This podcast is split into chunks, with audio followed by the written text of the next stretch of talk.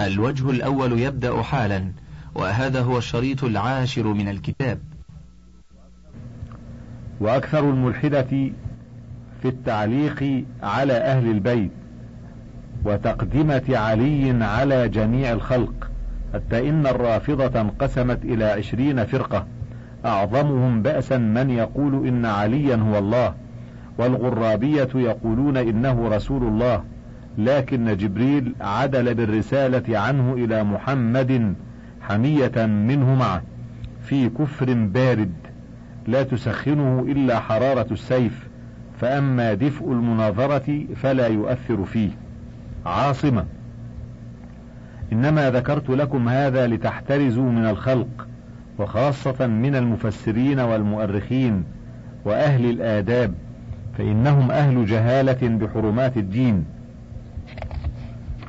أو على بدعة مصرين فلا تبالوا بما رووا ولا تقبلوا رواية إلا عن أئمة الحديث ولا تسمعوا لمؤرخ كلاما إلا للطبري وغير ذلك. وهذا كله هو الموت الأحمر والداء الأكبر فإنهم ينشئون أحاديث فيها استحقار الصحابة والسلف وفيها الاستخفاف بهم واختراع الاسترسال في الأقوال والأفعال عنهم. وخروج مقاصدهم عن الدين والدنيا وعن الحق إلى الهوى فإذا قاطعتم أهل الباطل واقتصرتم على رواية العدول سلمتم من هذه الحبائل ولم تطووا كشحا على هذه الغوائل ومن أشد شيء على الناس جاهل عاقل أو مبتدع محتال فأما الجاهل فهو ابن قتيبة. فلم يبق ولم يذر للصحابة رسما في كتاب الإمامة والسياسة إن صح عنه جميع ما فيه.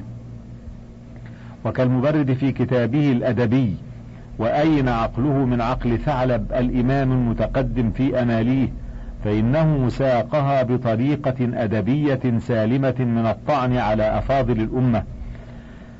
وأما المبتدع المحتال فالمسعودي.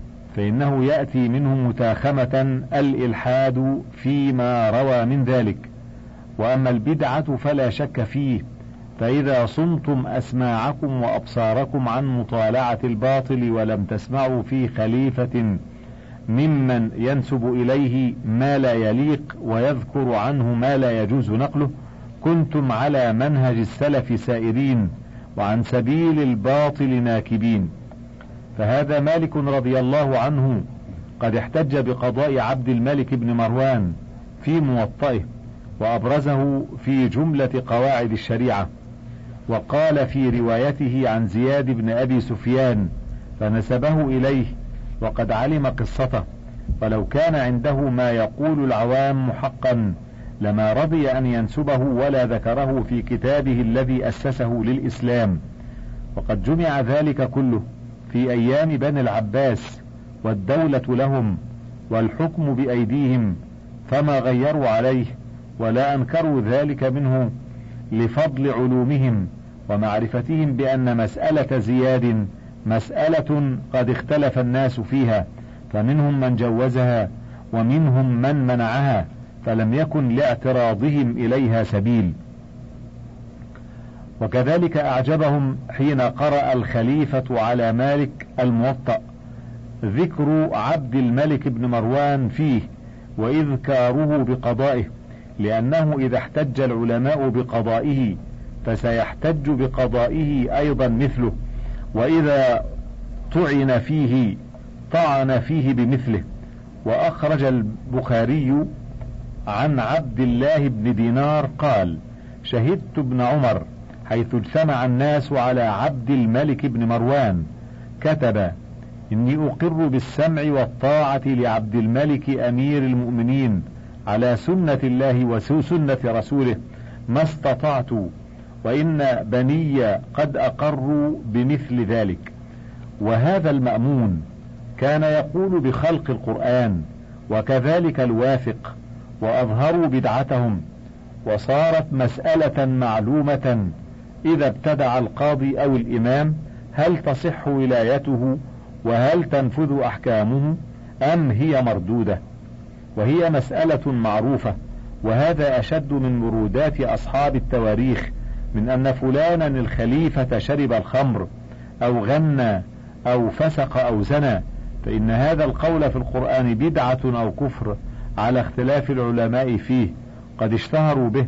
وهذه المعاصي لم يتظاهروا بها إن كانوا فعلوها فكيف يثبت ذلك عليهم بأقوال المغنين والبراد من المؤرخين؟ الذين قصدوا بذلك عنهم تسهيل المعاصي على الناس ليقولوا إذا كان خلفاؤنا يفعلون هذا فما يستبعد ذلك منا. وساعدهم الرؤساء على إشاعة هذه الكتب وقراءتها لرغبتهم في مثل أفعالهم حتى صار المعروف منكرا وصار المنكر معروفا وحتى سمحوا للجاحظ أن تقرأ كتبه في المساجد وفيها من الباطل والكذب والمناكير ونسبة الأنبياء إلى أنهم ولدوا لغير رجدة كما قال في إسحاق صلى الله عليه وسلم في كتاب الضلال والتضلال وكما مكنوا من قراءة كتب الفلاسفة في إنكار الصانع وإبطال الشرائع لما لوزرائهم وخواصهم في ذلك من الأغراض الفاسدة والمقاصد الباطلة. فإن زل فقيه أو أساء العبارة عالم يكن ما أساء النار في رأس كبكبة. وبالوقوف على هذه الفصول تحسن نياتكم وتسلم عن التغيير قلوبكم على من سبق. وقد بينت لكم أنكم لا تقبلون على أنفسكم في دينار بل في درهم إلا عدلا بريئا من التهم سليما من الشهوة. فكيف تقبلون في أحوال السلف وما جرى بين الأوائل ممن ليس له مرتبة في الدين فكيف في العدالة؟ ورحم الله عمر بن عبد العزيز حيث قال وقد تكلموا في الذي جرى بين الصحابة تلك أمة قد خلت لها ما كسبت ولكم ما كسبتم ولا تسألون عما كانوا يعملون والحمد لله الذي بنعمته تتم الصالحات. إلى هنا ينتهي العواصم من القواصم في تحقيق مواقف الصحابة بعد وفاة النبي صلى الله عليه وسلم تأليف القاضي أبي بكر ابن العربي. قرأ الكتاب عليكم الدكتور محمد إبراهيم نصر. وفيما تبقى من هذا الشريط إليكم هذه المادة الإضافية. من كتاب مفيد العلوم ومبيد الهموم من تأليف الشيخ الإمام العلامة جمال الدين أبي بكر الخوارزمي رحمه الله تعالى. آمين. راجعه وحققه وقدم له عبد الله ابن إبراهيم الأنصاري ونشرته المكتبة العصرية للطباعة والنشر. كتاب في الخواص. وفيه تسعة أبواب. الباب الأول في خواص المعدنيات. القطران إن طليت به الأسنان المتآكلة يسكن الوجع. وإن خلط مع الخل في أذن فيها الدود يقتله ويسكن الوجع. وإن خلط مع دم ورجيع فرخ الحمام ويطلى على البرص يغير لونه. وإن استعمله الرجل وقت المباضعة يمنع الحبل. والمرأة إذا تحملت بالملح لا تحبل. ومن كان لها مريض مشرف على الموت وأراد أن يعلم موته أو برأه فليأخذ قطعة من الخزف ويجعل فيها النار. ويلقي عليها قطعة من الملح ويوضع على باب البيت الذي فيه المريض. فإن انقلب الملح إلى البيت فذلك علامة الصحة. وإن انقلب إلى خارج البيت فذلك دليل موته. وإن بقي مدة على النار فذلك علامة طول مرضه. وإن حمل الزرنيخ المسحوق بالماء في إناء مكشوف الرأس فكل ذباب يقع عليه يموت. وإن بخر به مع الجاوشير في البيت تنفر العقارب والحيات والهوام والأسفيداب إذا أكله إنسان ينتفخ لسانه ويصير علة فإن لم يدرك يموت صاحبه. والنورة إذا عجنت بمرارة سام أبرص وماء الملوخية ويرش في موضع فيه الحيات تجتمع الحيات كلهن.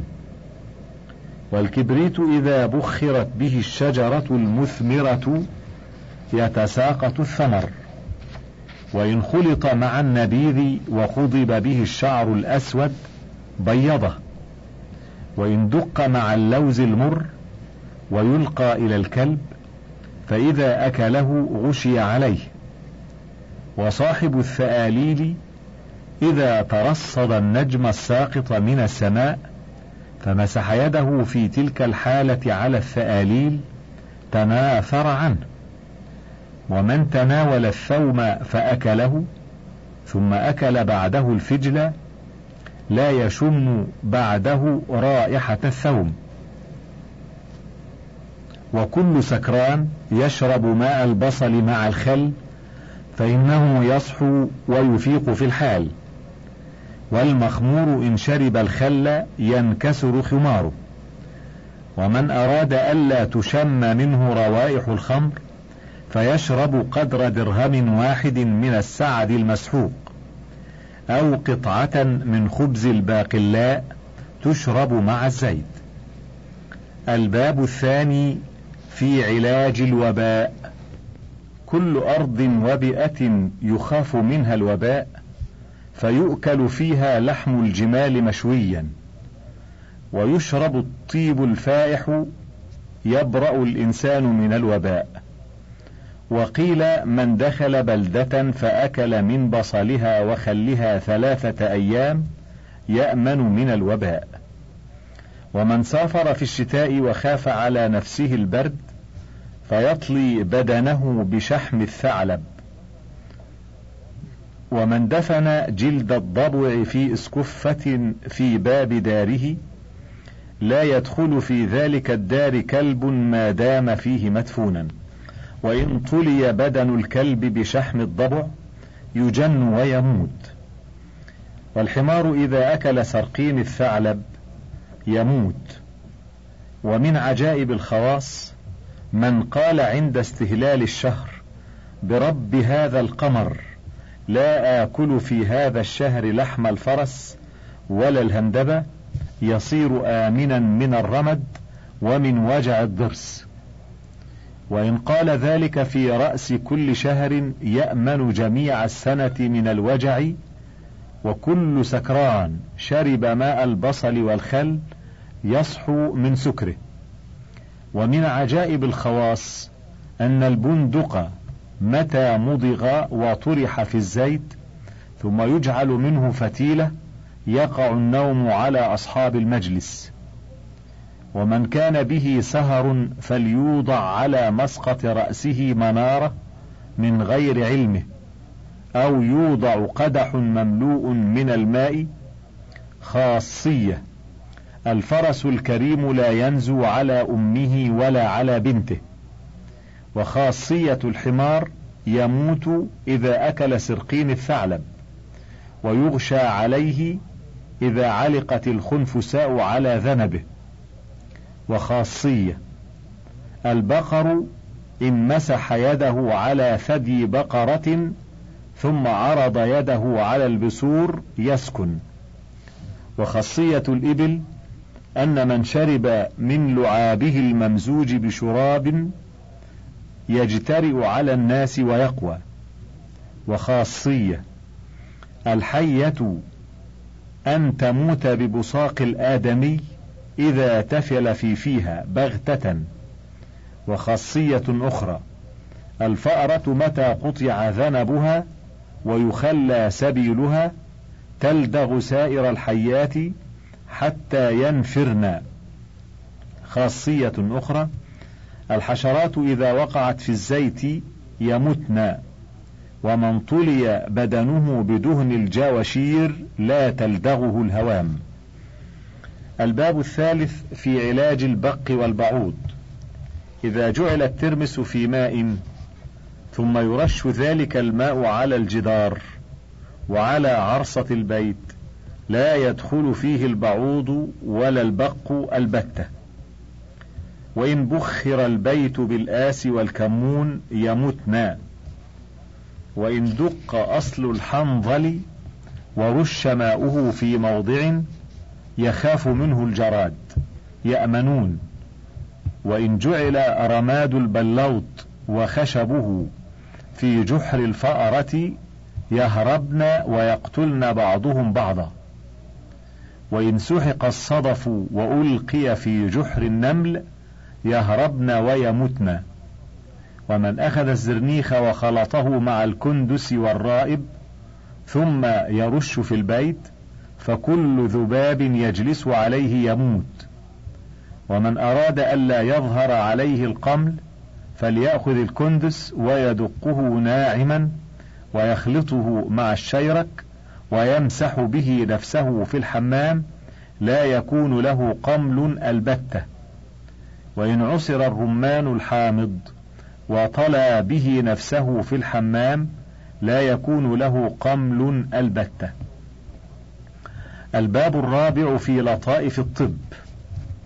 دواء الأسنان المسودة. كماما ثلاثة. دراهم شادنج هندي ودرهمان من الفلفل وأربعة دراهم من العفص محرق ثمانية دراهم يدق وينخل ويستعمل. دواء يسقط الأظفار الفاسدة.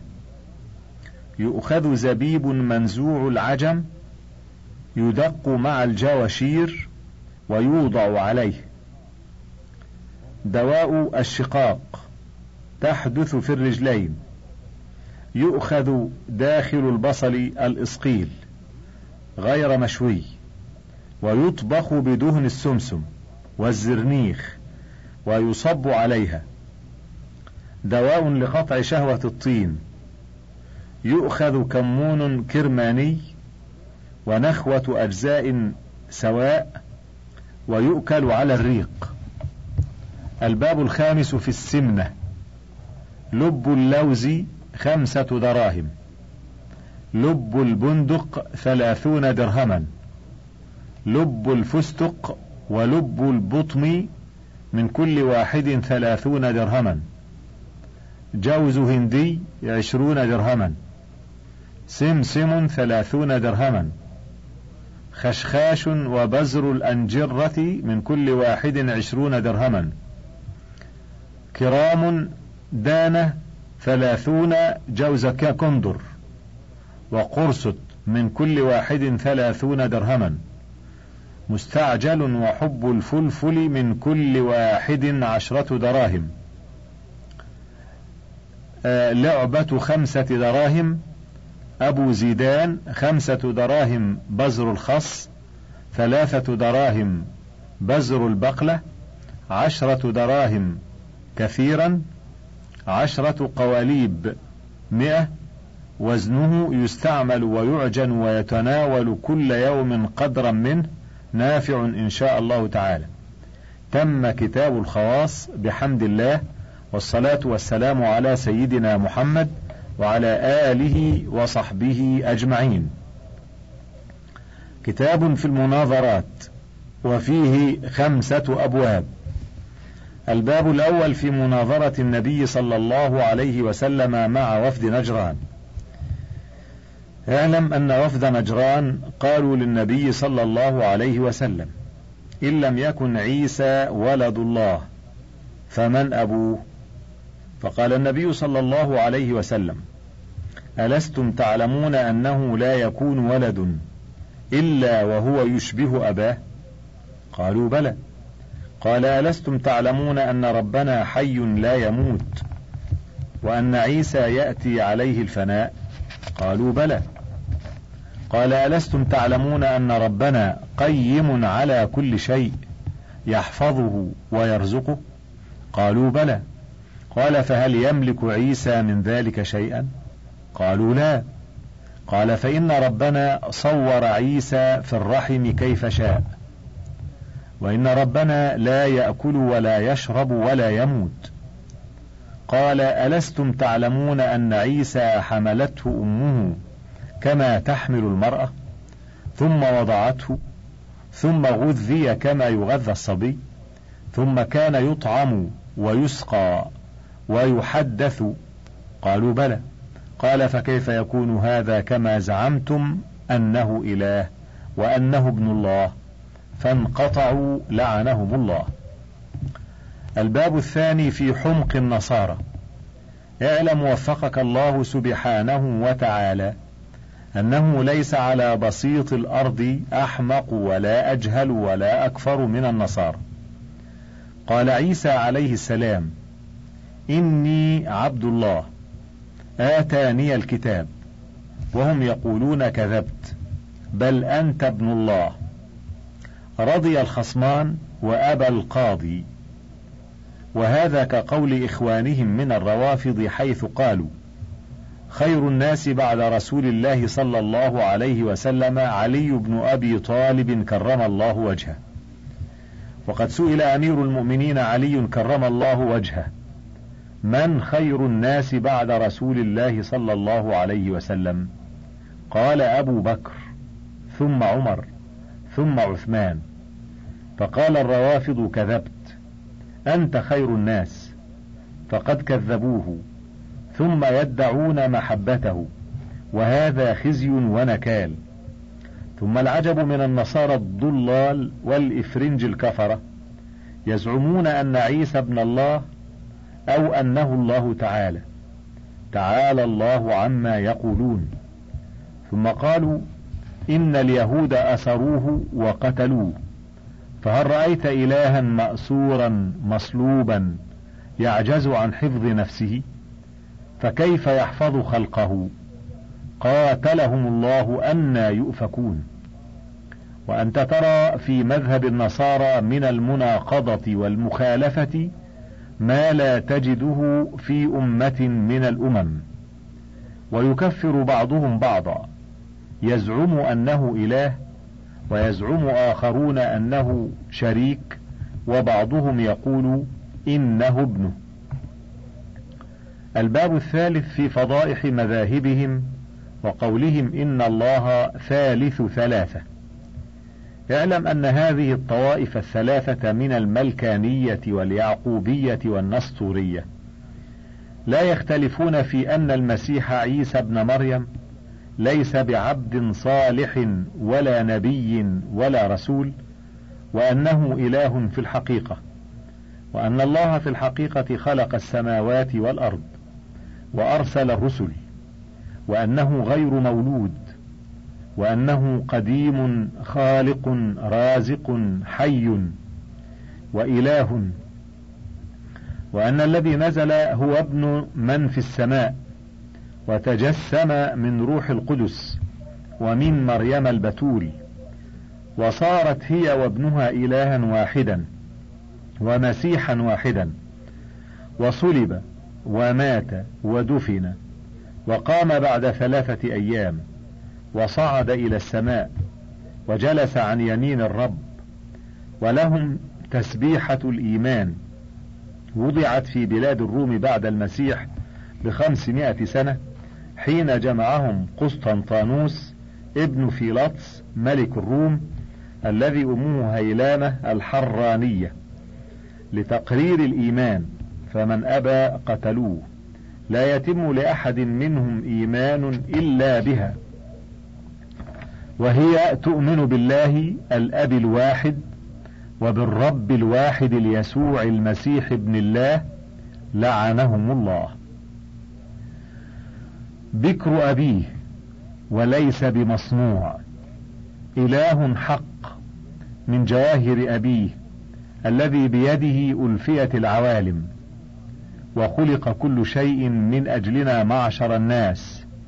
وحبلت به أمه مريم البتول وولدته وأخذ وصلب وقتل ومات ودفن وقام في اليوم الثالث وصعد إلى السماء وجلس عن يمين أبيه فالملكانية تقول إنه إله حق من جوهر أبيه والقتل والصلب والولادة وقعت عليه بكماله. واليعقوبية تقول حبلت مريم بالإله وولدت الإله والنسطورية تقول مركب من أقنومين وطبيعتين من إله وإنسان. والولادة والقتل وقع بالإنسان الذي يسمونه الناسوت. فهذا يا معشر المسلمين قولهم في الإله وخزيهم وفضيحتهم في المعبود. الجواب. يكفيهم من الخزي والنكال إن إلهكم خرج من فرج امرأة والولادة قد أحاطت به من كل وجه لاهوته من قبل الأب وناسوته من قبل الأم وإن مريم قد حملت بالإله والإنسان وولدت الإله والإنسان وهي أم الإله وقتل الإله ومات الإله وإن اليهود في زمن أفلاطيس الرومي اجتمعوا وقالوا ها هنا رجل أفسد أحداثنا. فقال لأعوانه اذهبوا وأتوا بالخصم. فجاءوا فلقوا سر خوطة من خواص المسيح وواحدا من الإثني عشر. فقال لهم تطلبون يسوع الناصري؟ قالوا نعم. قال فما لي عليكم إن دللتكم عليه. فأعطوه ثلاثين درهما فدلهم عليه. فأخذوه وقد خرج وهو يبكي. فقال الملك أنت المسيح؟ فأنكر ذلك. وقال كذبوا علي وتقولوا. فقال اذهبوا به إلى الحبس. فلما كان من الغد بكر اليهود وأخذوه وشهروه وعذبوه ثم ضربوه بالسياط وجاءوا به منبطحا ومغلولا وصلبوه وطعنوه بالرماح ليموت بالسرعة وما زال يصيح وهو مصلوب على خشبة يا إلهي لم خذلتني؟ لم تركتني؟ الجواب هذا كله سراح لا يشتبه على الحمير. إن مثل عيسى يتبرأ من النبوة ومثل أصحابه يأخذ ثلاثين درهما فكيف؟ وهو عندكم إله رب العالمين. والنصارى يعتقدون أن الله اختار مريم لنفسه ولولده وتحظاها كما يختار الرجل المرأة ويتحظاها لشهوته. حكاه العلماء عنهم وإنما يفصحون بهذا عند من يثقون به. اعلم أن من يكون اعتقاده هذا ومعبوده الذي يخرج من فرج امرأة لا يكلم ولا يناظر ولا يكون له عقل ولا دين ولا ملة ولا تمييز ولا دنيا لهم في الدنيا خزي ولهم في الآخرة عذاب عظيم. انتهى الوجه الأول.